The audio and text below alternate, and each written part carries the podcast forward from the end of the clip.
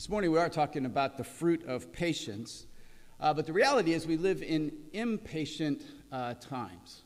When, uh, when we order a book one day, we expect it to be delivered the next day and start to get a little impatient if it doesn't show up on our doorstep.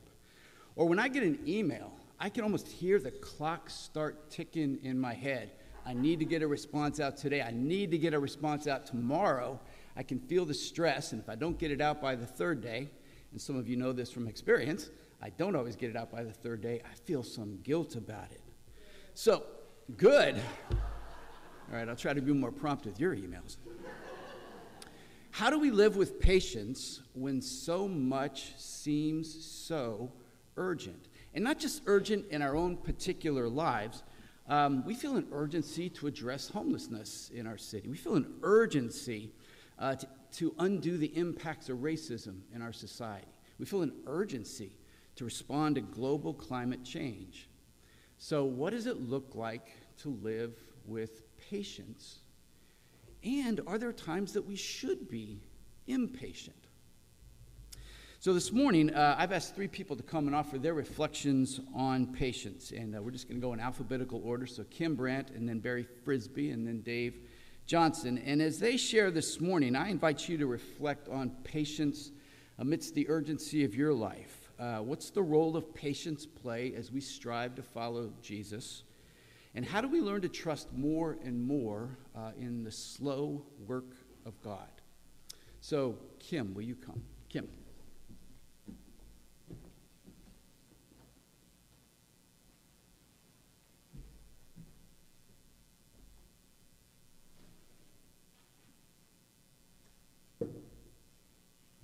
Morning. I feel as though I ought to say welcome to worship at Portland Mennonite Church, but that's already been done. So, it has already been a very rich morning for me.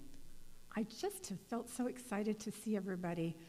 I love to hear Ray's responses to, to um, uh, Stephen's question. I love Stephen's patience, just waiting in silence and letting people get uncomfortable.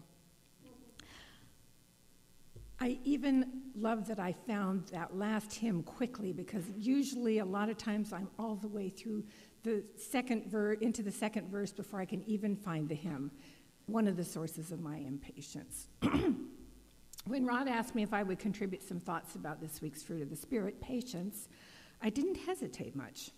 Patience sounded like something I have experience with, or rather with its opposite, more about which momentarily.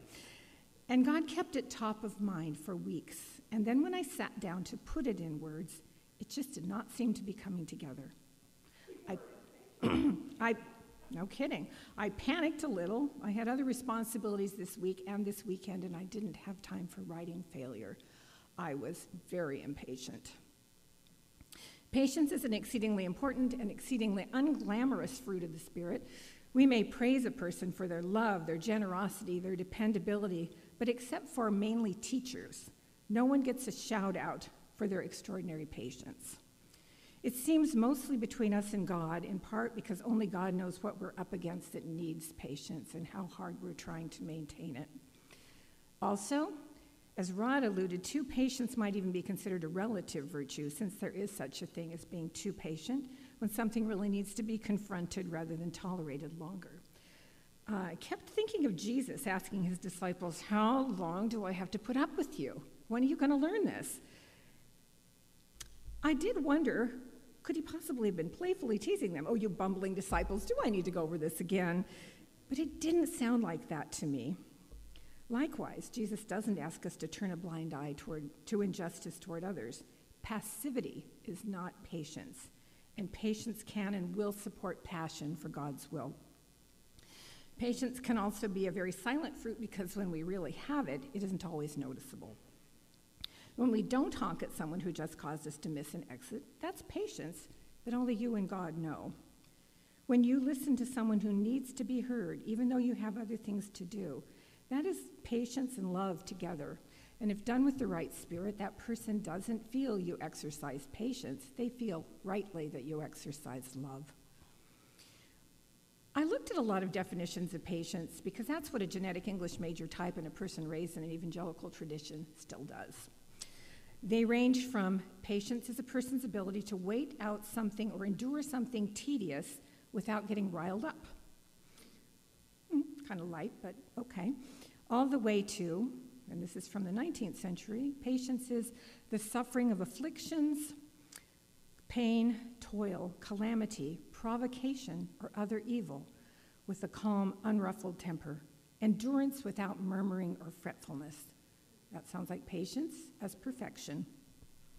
My favorite so far came from my sister, Kelly Doyle Smith, as I was asking her in my impatience for prayer. And she said, Patience is endurance with grace in the moment. Patience as endurance with grace. Short, sweet, accurate. God calls us to endure little annoyances and huge calamity with grace. His grace toward us and our grace toward others, and that can only come by the Spirit of God's working in us. As a practical matter, when I think of the opposite of patience, it's the things I see in myself every day anger, speeding, not listening, inner eye rolling. But the Spirit alerts me at times to notice those things and shows me that I can instead open the mo- offer the moment back to God, who understands our weakness, and maybe take a beat, take a breath, notice something else, something beautiful or strange. Ask God to bless the pest that is arousing my ire. Pray for someone who is suffering very concrete, intense, and real and real pain. Recall that I know nothing of the background or inner life of the object of my impatience, and that I can give the benefit of that ignorance to them, not to my impatience, or give thanks. Give thanks. Give more thanks. Gratitude is the enemy of discontent and impatience. Such moments of release give the Spirit of God some room to cultivate fruit in us that we can't engender by ourselves. Ask for endurance with grace.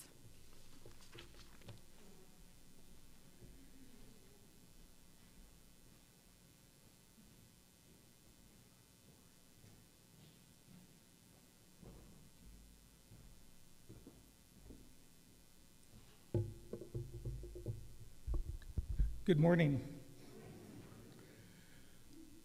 Back in the day, I worked in residential treatment. And to understand the story, you need to understand it was my day off. And the phone rang, and for any young people here, I did not have caller ID back in the day. And I answered the phone, and it was work. And work said, Barry, we need you to come in. And I said, It's my day off. And said, Barry, the kids are acting out and out of control. We need you to come in. And again, I said, It's my day off lock the unit doors, and when I come in at six in the morning, I'll sort it out. And she said, Barry, they're not on the unit, they're at Oaks Park. And I think the police have been called. It was my day off. So I drove over to Oaks Park, and I immediately saw the, the van, our uh, residential van, and the roof was partially caved in from where the kids jumped on it. Don't do this at home, kids. And I noticed that several antennas of cars had been snapped off. It's kind of traditional what the kids would do when they would get angry.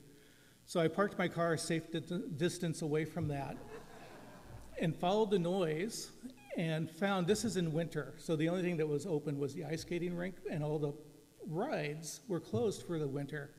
And I followed the noise to the Mighty Mouse roller coaster, where four of the students were up about 20 feet.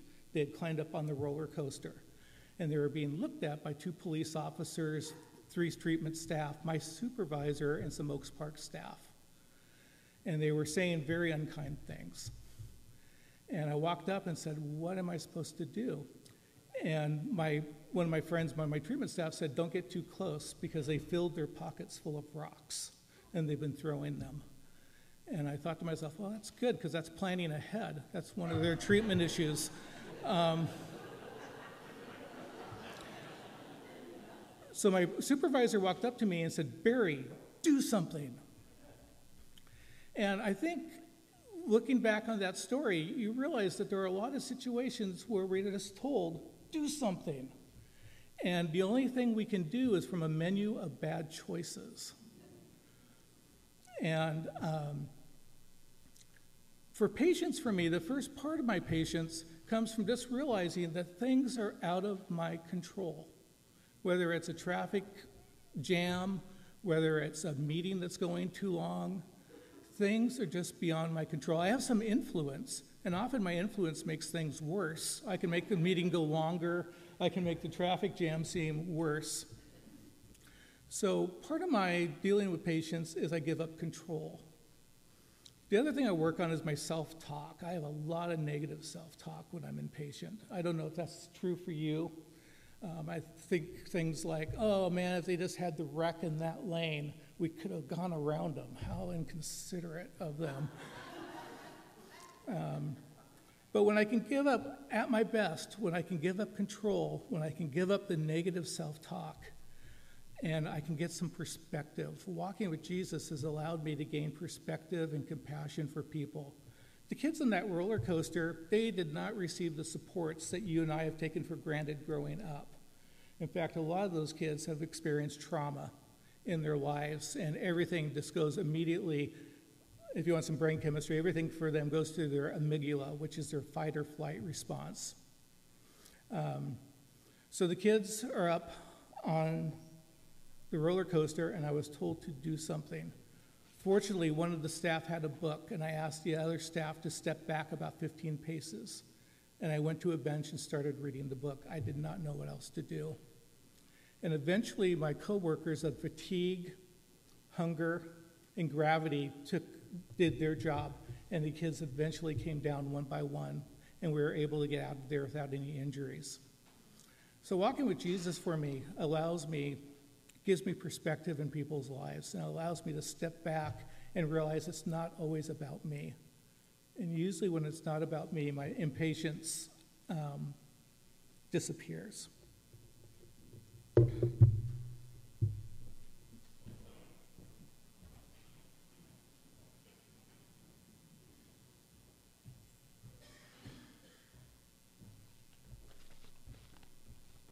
Good morning. So, when Rod asked if I would take five minutes to talk about patience this morning, I thought I might see if I could test yours by spending the next 20 minutes on an extended and strained metaphor about baseball and patience. and the patience that I've cultivated as a lifelong fan of the game of the Cubs and, the, and of the Cubs in particular. So, batter up. Don't be nervous, I'm just kidding. Instead, this is going to be more of a confession. The reality is that in all the areas of my life that matter most, I am not a patient person. And I couldn't authentically stand up here and talk at you for the next 25 minutes. Still just kidding. Without saying that during these last few weeks, I have been the absolute worst. I'm not a patient person. I've known this about myself for a while, as unfortunately have Crystalline and our kids, Beckett and Sadie. To be clear, it's not that I'm a patient person who sometimes acts impatiently. I'm an impatient person, waiting for some inconvenience or whatever to push me over the line. The hardest part about this knowledge is that, in addition to being one of the fruits of the Spirit, patience is the first characteristic of love list, listed in 1 Corinthians 13. Love is patient, love is kind, it does not envy, etc. So, what does it mean that I am the least patient with people I love the most? I've been spending a lot of, uh, I've been uh, thinking a lot about the relationship between and among patience and love and control these last few weeks. There's an inverse relationship between love and control when it comes to patience. The more I try to control something or certain 9 and 11 year old someone's, the less likely I am to be patient, to act in a way that is kind, to be curious about their interests and their needs and hopes and to not be so laser focused on my own situation. In other words, to love them. I suppose it's obvious that I would be my most impatient when I want to control something that is not mine to control. What is less obvious to me is how much I miss out when I try to control everything in my relative sphere of influence, just for the sake of my own convenience and comfort, or in the service of efficiency and productivity that is so much chasing after the wind. When I try to control the events and people in my life, I miss being surprised or experiencing something beautiful. I miss out on the possibility of learning something interesting, maybe even just something that would make me laugh. Each person, each serendipitous interaction is a latent gift that often requires patience to activate. If that's a little too close to Instagram theology for you, it is for me too. Uh, it is often hard for me to believe that in theory, much less in practice.